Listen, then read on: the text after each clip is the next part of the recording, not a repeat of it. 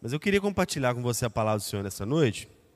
Eu queria que você abrisse a sua Bíblia em Êxodo capítulo 20, verso 1, para a gente estar tá meditando aí.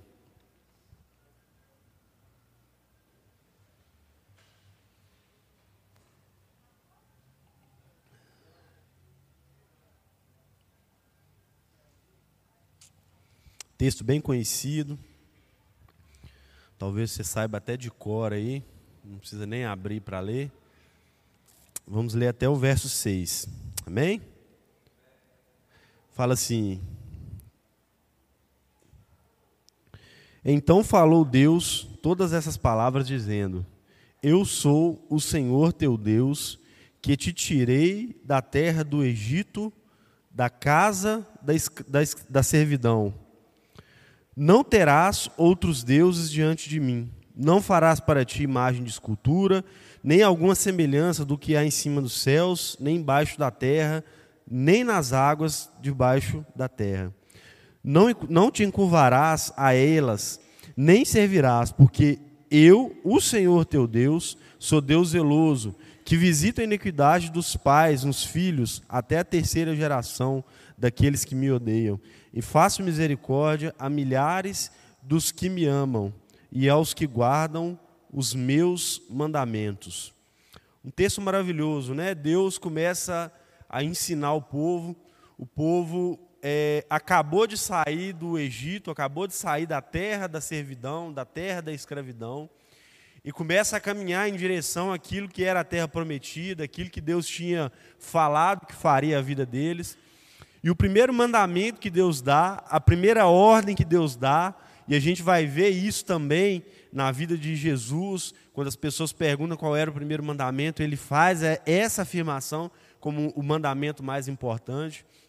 E Deus fala com o povo assim: olha só, eu sou o Senhor teu Deus, que te tirei da terra do Egito, da casa de escravidão. Estranho, né? A gente ouvir Deus se referindo dessa forma. Talvez se a gente fosse pegar alguns salmos que Davi escreveu, que é, outros compositores escreveram, tivessem adjetivos muito mais esplendorosos, mais bonitos, mais elegantes, para se referir ao Deus que estava tirando aquele povo da terra do Egito, que estava caminhando com eles, que estava se colocando como o único Deus, como um Deus zeloso.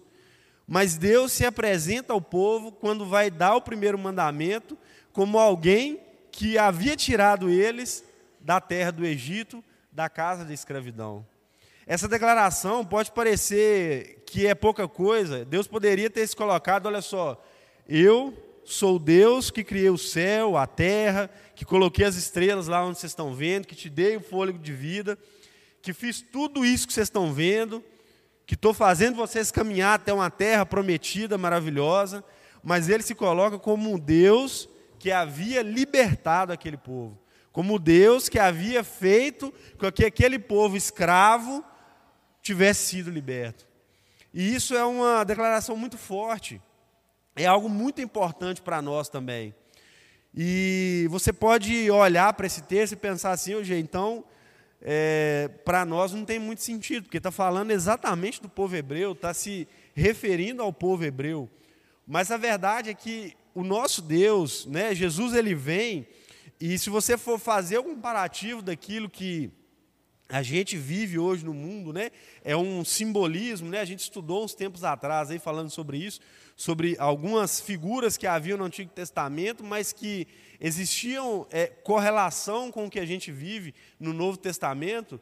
O Egito ele fala do mundo, ele fala daquilo que é uma vida sem Cristo, é uma vida de escravidão do pecado, uma vida de escravidão daquilo que são as atitudes pecaminosas que existem na nossa vida.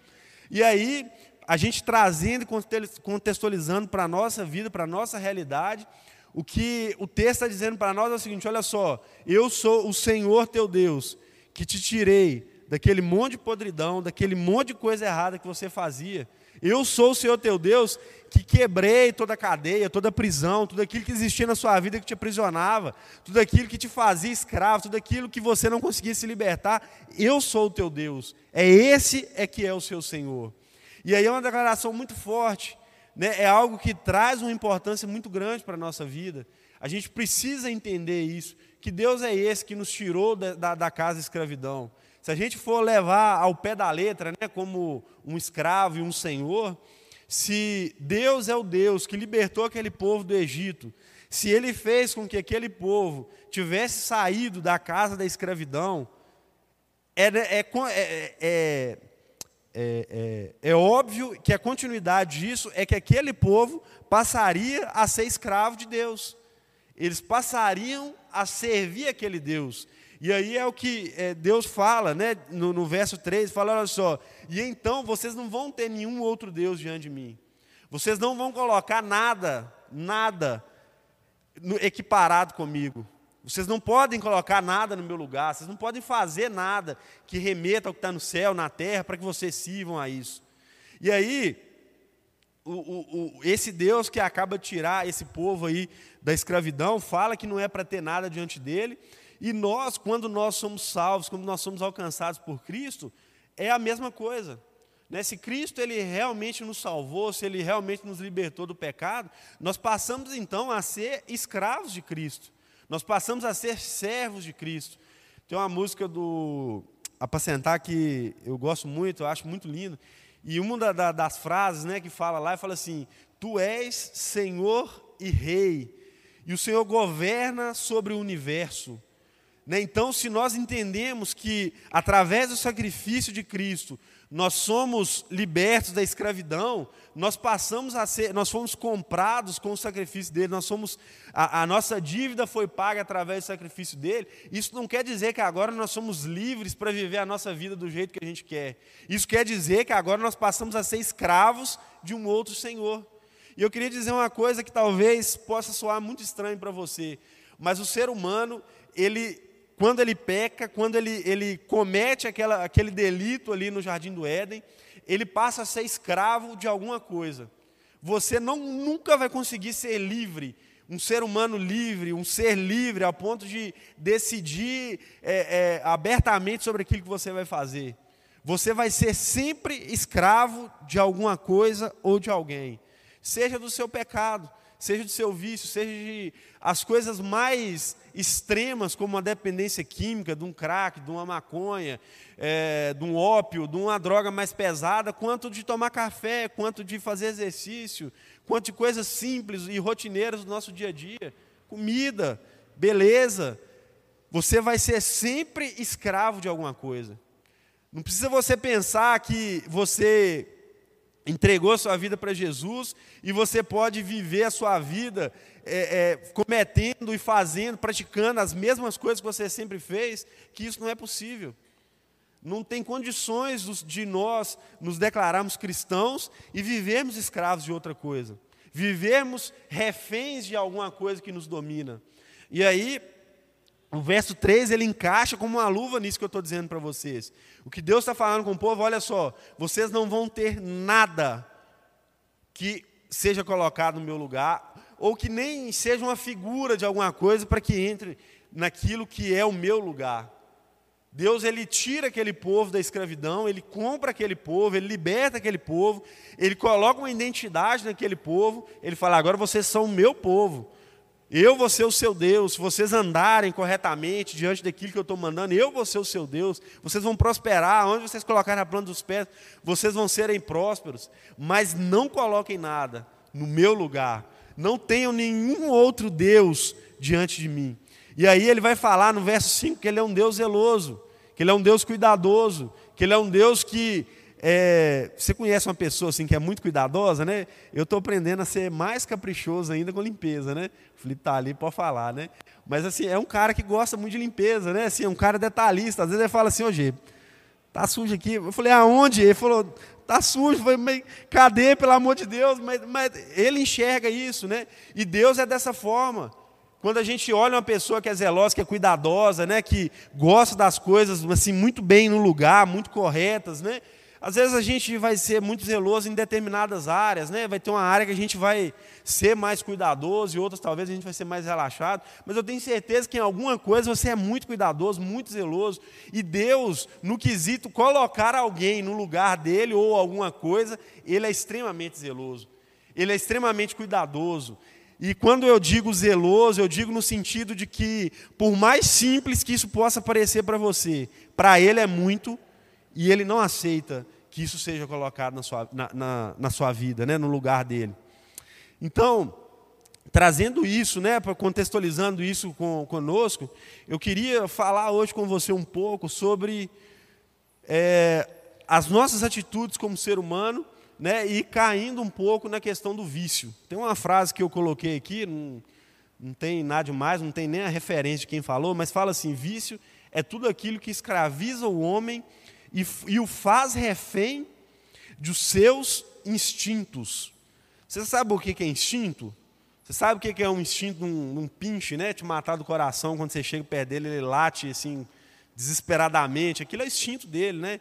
ele está chipado para fazer aquilo ali, ele, é, ele foi feito para fazer aquilo ali. Então, o vício, ele é aquilo que vai nos escravizar ao ponto de nós não termos mais domínio sobre a situação, sobre a, a, a, aquilo que está acontecendo, mas sermos reféns daquilo que é o nosso instinto. E aí, no, um pouco mais antes, eu falei com você que nós, como seres humanos, nós somos obrigatoriamente escravos de alguma coisa. E aí, quando a gente olha para essa questão do vício, ele entra como uma luva nisso, por quê? Porque a gente, se a gente não souber é, é, observar as nossas atitudes, saber medir aonde que isso está, isso vira um vício na nossa vida e a gente se torna escravo daquilo. É muito sério isso. Né? Tem algumas categorias aqui que eu coloquei aqui para a gente ir falando, mas a primeira escala né, daquilo que seria a, a nossa, as nossas atitudes como ser humano seria o uso. Né? Por exemplo, eu faço uso de academia. Eu vou de vez em quando, sumo dois anos, volto, faço mais um mês. É um uso. Né? É, não é algo que é, existe um, um, uma, uma rotina, não é algo que eu coloquei como um hábito na minha vida, mas é algo que eu uso. Né? Por exemplo, é, é, sair, por exemplo, para jogar uma bola, pode ser um uso, pode ser algo que é uma atitude que você tem, mas que não chega a virar um hábito, né? não chega a virar uma rotina tão é, é, constante assim na sua vida. Né? Por exemplo, vir na igreja é um hábito. A gente vem constantemente, a gente vem com uma rotina, com uma frequência maior, né? a gente tem uma, uma, uma, uma constância nisso. Né? E o segundo é exatamente isso, o hábito. O hábito ele é o quê? Ele é algo que a gente faz com a maior repetição na nossa vida. Né? Tem algumas pessoas que falam lá, né, a questão do sushi lá, né, falando sushi é ruim. Fala, não, rapaz, mas você tem que comer mais vezes para você aprender a comer. Eu falo, rapaz, ninguém precisa comer carne duas vezes para saber que é gostoso. Comeu carne, já a Melissa lá não sabe falar nem papai e mamãe direito, mas na hora que vê um prato de carne, fala, que é isso, minha filha, quem te ensinou isso? Né? Não precisa de, de Estou brincando, tá? Eu sei que tem uma galera aí que é viciada, aí já discordou de mim, já está pecando, pode ficar tranquilo, tá, Luan? Não esquentar a cabeça, não. Mas é, a, a, a, a constância, isso gera um hábito na nossa vida. Tem gente que tem o hábito de fazer exercício físico, né? Eu admiro quem consegue fazer isso, né? Acordar quatro e meia, correr 6 quilômetros, 30 quilômetros e voltar e trabalhar ainda. Meu Deus do céu, misericórdia. Eu cansuei aqui só de pensar. Mas tem gente que isso é um hábito. Né? Igual eu estava brincando ali, a questão do Felipe, tem gente que o hábito é, é, é, ser organizado, tem tudo muito certinho, tudo no lugar. É um hábito. Tudo aquilo que é, a gente faz com uma rotina, com uma constância na nossa vida, isso pode virar um hábito. O hábito ele tem um problema que ele pode isso se tornar na nossa vida é, algo mecânico e talvez perder um pouco o sentido, né? Então, por exemplo, às vezes a pessoa fala assim, não, eu sou, eu tenho o hábito de fazer exercício físico, mas às vezes faz de forma errada, às vezes né, não tem tanta intensidade, não tem uma alimentação da forma correta, faz porque virou uma rotina, faz porque acostumou a fazer, mas aquilo talvez não esteja nem trazendo tanto benefício assim, né, não esteja nem fazendo tanto bem. Né, eu não sei até que ponto que é, é, fazer algo né, de forma automática pode trazer algum benefício ou malefício, mas o hábito ele já tem esse, esse risco. Né? Tem uma outra coisa que chama compulsão. Né? Tem uma, uma galera aí compulsiva por comprar, fala, na hora que eu vi, eu já comprei, não aguentei, já gastei mesmo, compulsão para comer, não, eu como de forma compulsiva mesmo, eu não consigo ver um prato de comida e não comer. E ontem nós fizemos uma crocela lá, quase que eu mudei a palavra na hora e pregava essa aqui para falar que podia esperar um pouquinho para comer, que você estava viciado em comida. Pessoal, na hora que eu levantei, eu falei assim: não, gente, uma palavra rápida. Não, palavra não, pelo amor de Deus, vamos comer aqui primeiro. Aí quase que eu mudei. Eu falei assim: peça um pouquinho, deixa eu só achar um, um, um arquivo aqui que eu vou mudar um negócio rapidinho.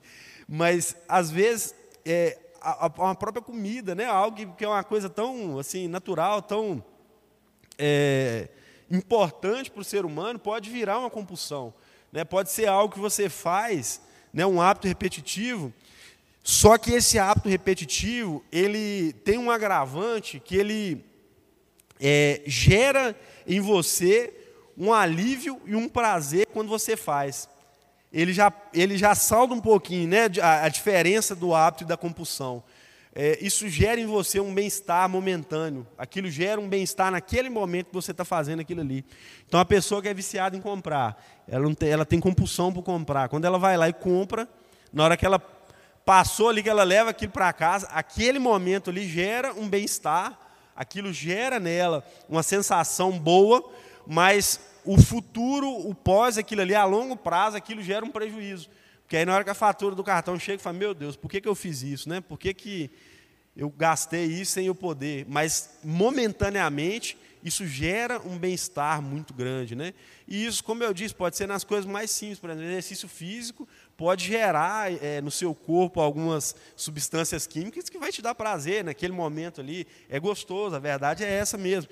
Né? Mas quando essa, essa, esse hábito é, você faz aquilo, você tem aquela atitude, por aquele momento de prazer, por aquela, aquele, aquele sentimento que aquilo gera naquele momento ali, você está entrando numa compulsão.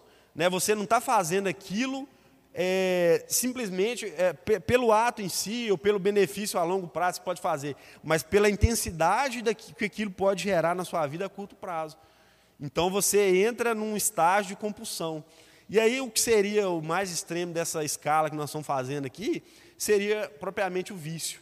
Né? Que aí já é algo que te compromete é, na sua vida como um todo. A compulsão eu acho que já é um estágio assim, é, um sinal amarelo. Né? E trazendo agora para a questão do vício, é, eu queria ler com você o que está em 1 Coríntios 6, verso 12, para a gente embasar isso aqui.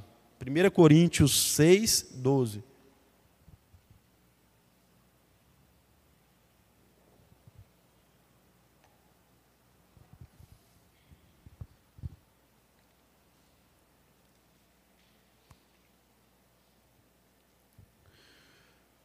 Fala assim: todas as coisas me são lícitas, mas nem todas as coisas me convêm.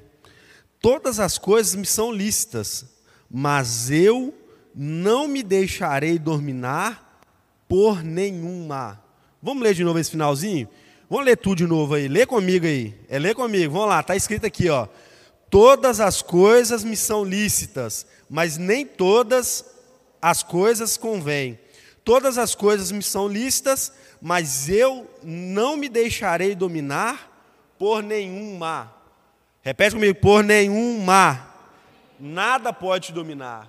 Todas as coisas são listas, Paulo está falando aqui, mas você não pode se deixar dominar por nenhuma delas. E uma grande característica daquilo que é o vício é justamente essa dependência que isso gera na sua vida, essa escravidão que isso traz para a sua vida, a, a, a necessidade constante de estar exposto àquilo ali né, o tempo muito prolongado aquilo ali, isso gera um vício, isso gera atitudes muitas das vezes que você nem quer fazer. Você faz aquilo e depois você fala assim: para que, que eu fiz isso? Como que eu fiz isso? Né, por que, que eu não consigo ficar sem isso? Às vezes as pessoas que estão ao seu redor observam algumas atitudes e falam: cara, está demais, para com isso, não faz isso não. Aí você fala assim: não, não é demais. Né? Eu me lembro que é, há não muitos anos atrás, né, alguns, alguns anos atrás, eu gostava bastante de um joguinho assim, de celular, de computador. E às vezes as pessoas chegavam, minha mãe chegava perto de mim e falava assim, esse tem demais aí, não tá não? Eu falei, não, não está demais não. E, e, na verdade, às vezes a gente fala assim que não, não está demais não, Mas às vezes é uma dependência tão grande, às vezes é uma, uma escravidão tão grande, e aquilo se torna tão comum que a gente não consegue enxergar né, de fora, de uma visão talvez de alguém que realmente está de fora, e enxergar e entender a gravidade daquilo que são as nossas atitudes, daquilo que a gente está fazendo.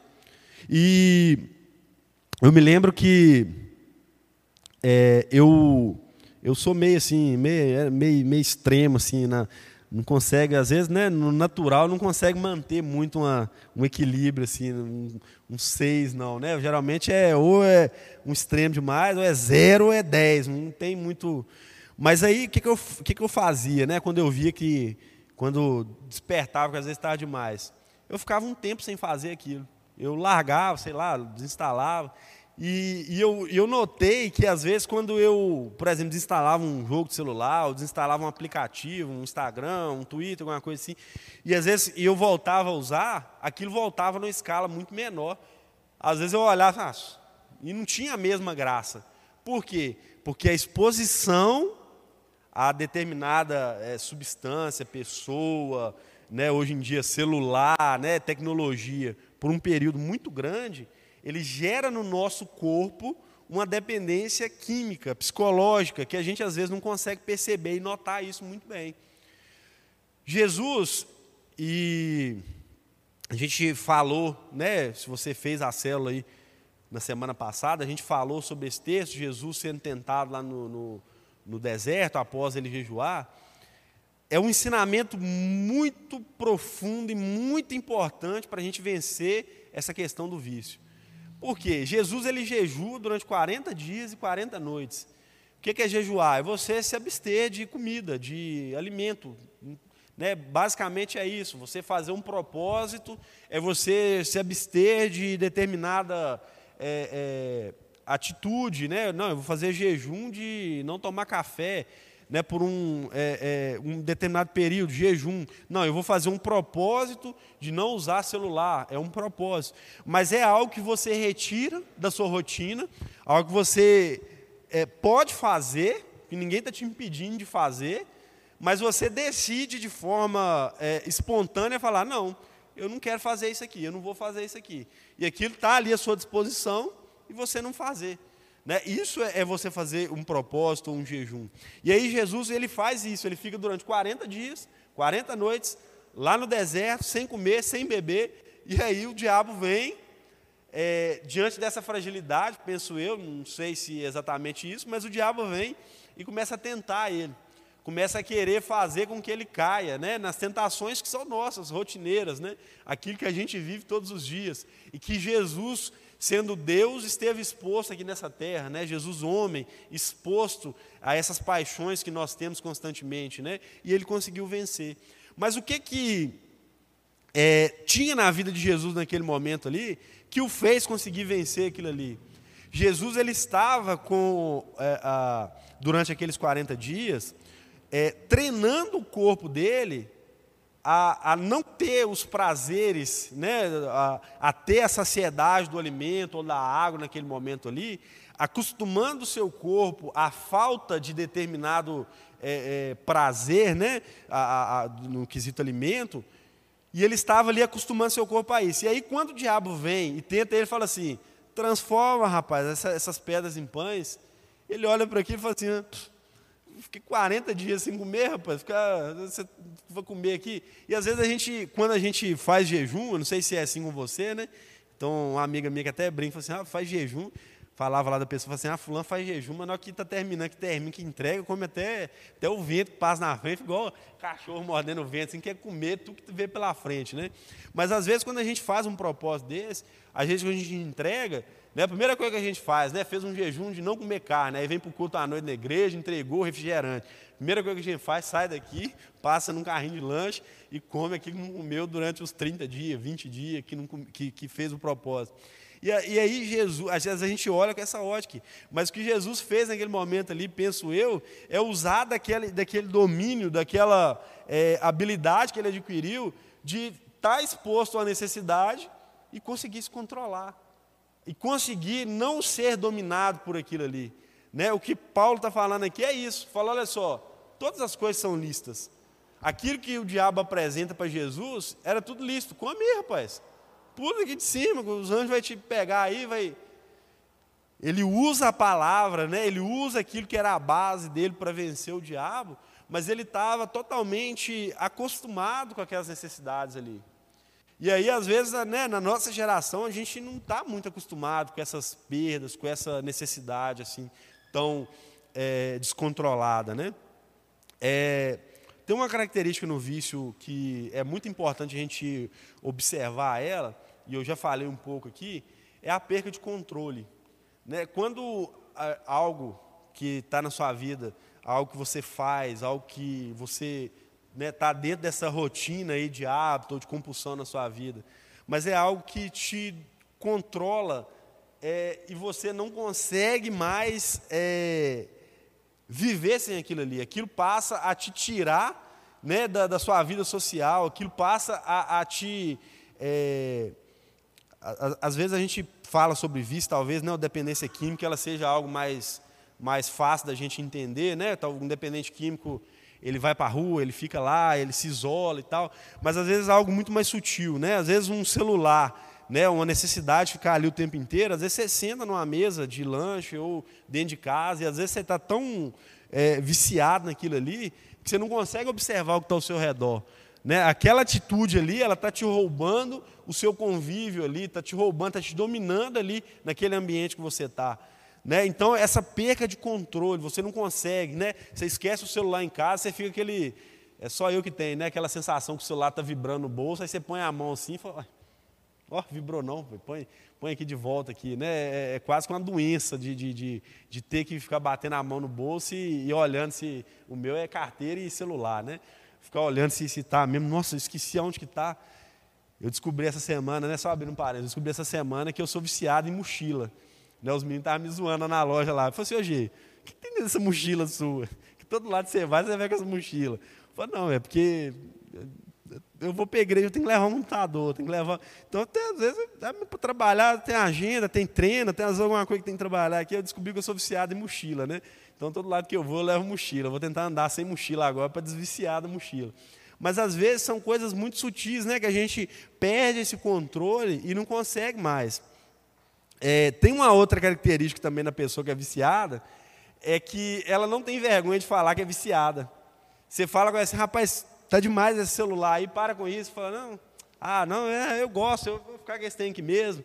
Né? Não tem um, um, um ela não tem mais aquela, aquela, aquela vergonha né, que o pecado gera na nossa vida, de nem tentar esconder mais, não.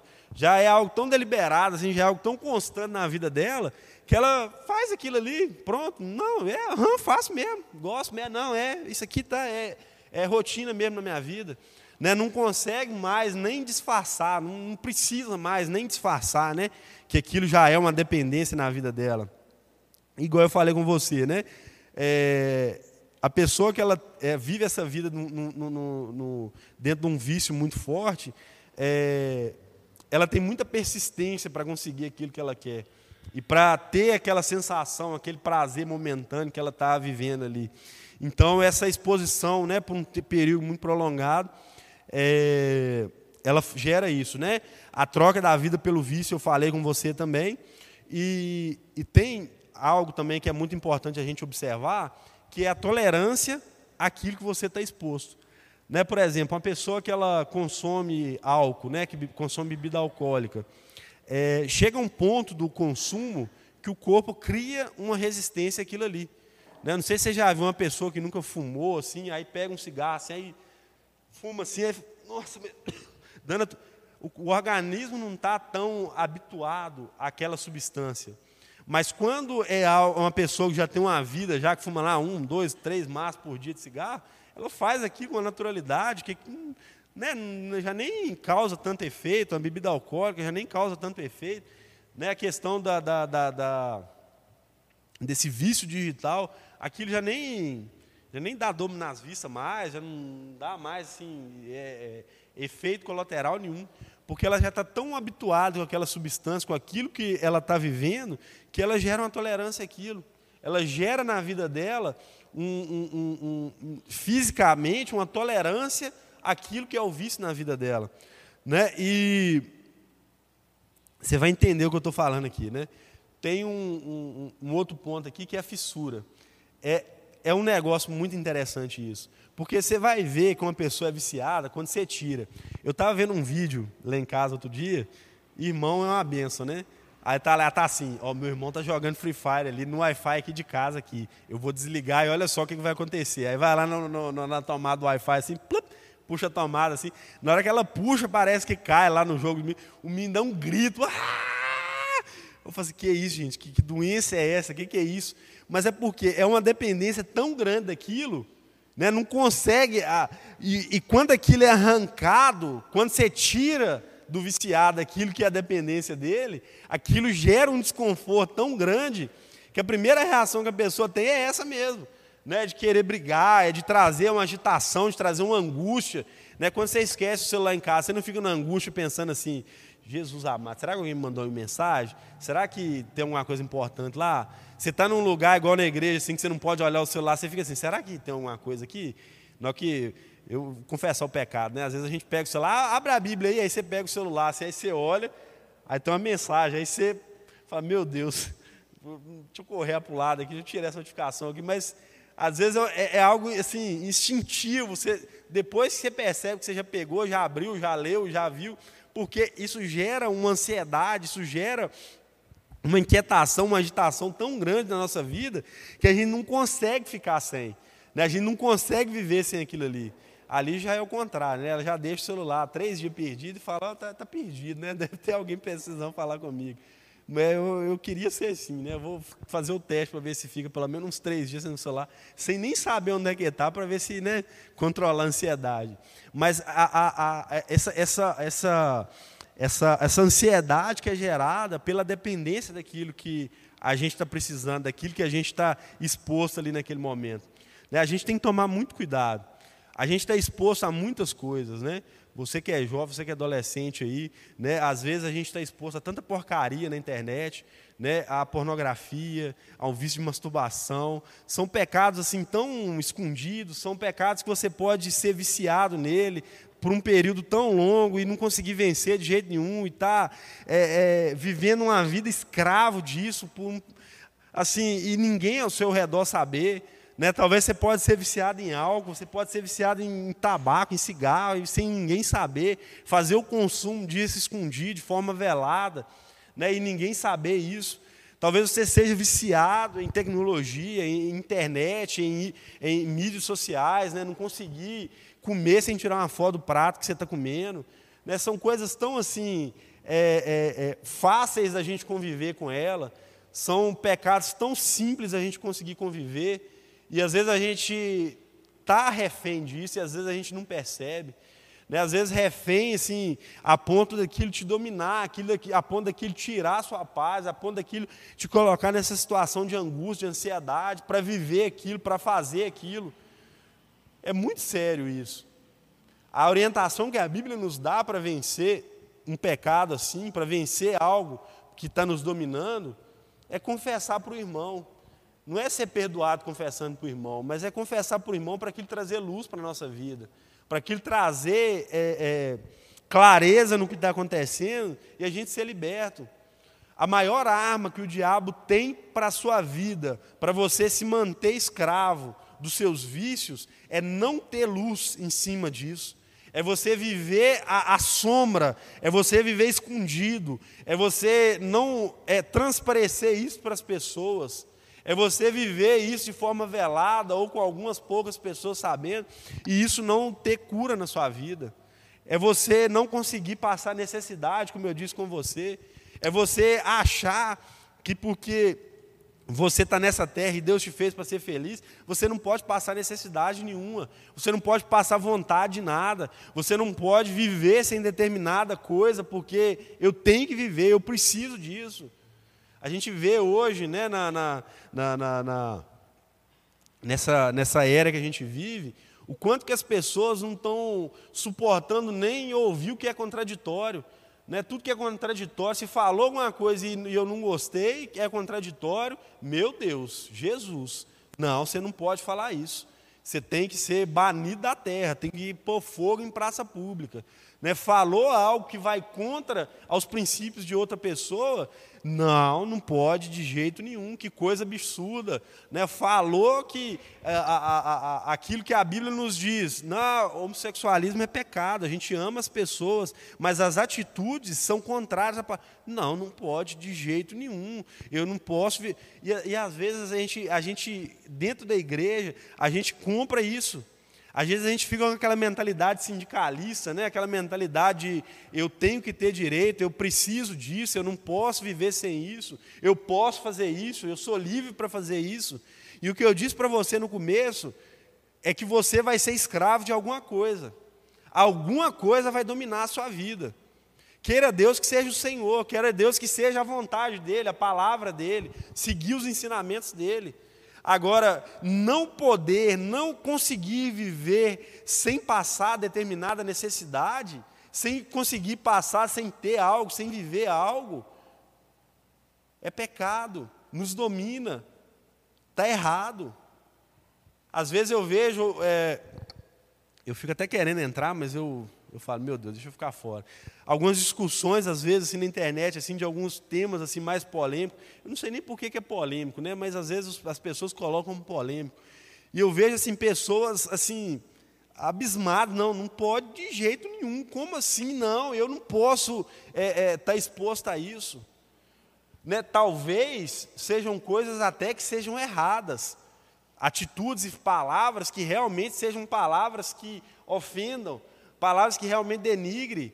Né? A gente viu uns tempos atrás aí, é, é, e, e, eu penso que aproveitaram né, de um tema lícito para infiltrar e trazer um, um, um, um, outro sentido que não era o real, que era o racismo, daquela questão que aconteceu lá nos Estados Unidos, que o policial matou o cara, né, colocou o joelho na cabeça dele, matou ele é, é, asfixiado. Às vezes a gente vê temas como esse, e às vezes a gente, como cristão, a gente se vê no direito de se defender e de brigar por isso, e não, não pode de jeito nenhum e tal. Gente, Cristo, ele, na cruz, ele estava exposto a tudo isso, ele estava exposto à vergonha, ele estava exposto ao escárnio das pessoas que estavam ali, ele estava exposto a, ao deboche das pessoas que estavam ali diante dele, ali, falando, ah, mas você não é o Cristo, desce daí. Ele passou por tudo isso, ele sofreu tudo isso, ele sofreu a, a, a, a afronta né, de Pilatos, lá falando assim: se defende, rapaz, que eu posso fazer alguma coisa por você. E mesmo assim ele se manteve em silêncio. Ele conseguiu dominar aquilo que era o, o impulso dele, o instinto do, do, dele, assim como, como homem. O Espírito Santo na vida dele, dominando a carne, dominando as atitudes. Você precisa colocar o Espírito Santo de Deus para governar a sua vida. Tem é, algumas palavras que a gente usa e às vezes a gente não entende. Mas dizer que Deus é o nosso Senhor, a gente está declarando que Deus, Ele é o nosso dono, Ele é o nosso amo, nós somos escravos dEle, a vontade dEle sobre a nossa vida é que prevalece. Mesmo que seja algo que para o outro possa, para você não é, porque Deus Ele é o seu Senhor e está requerendo isso de você.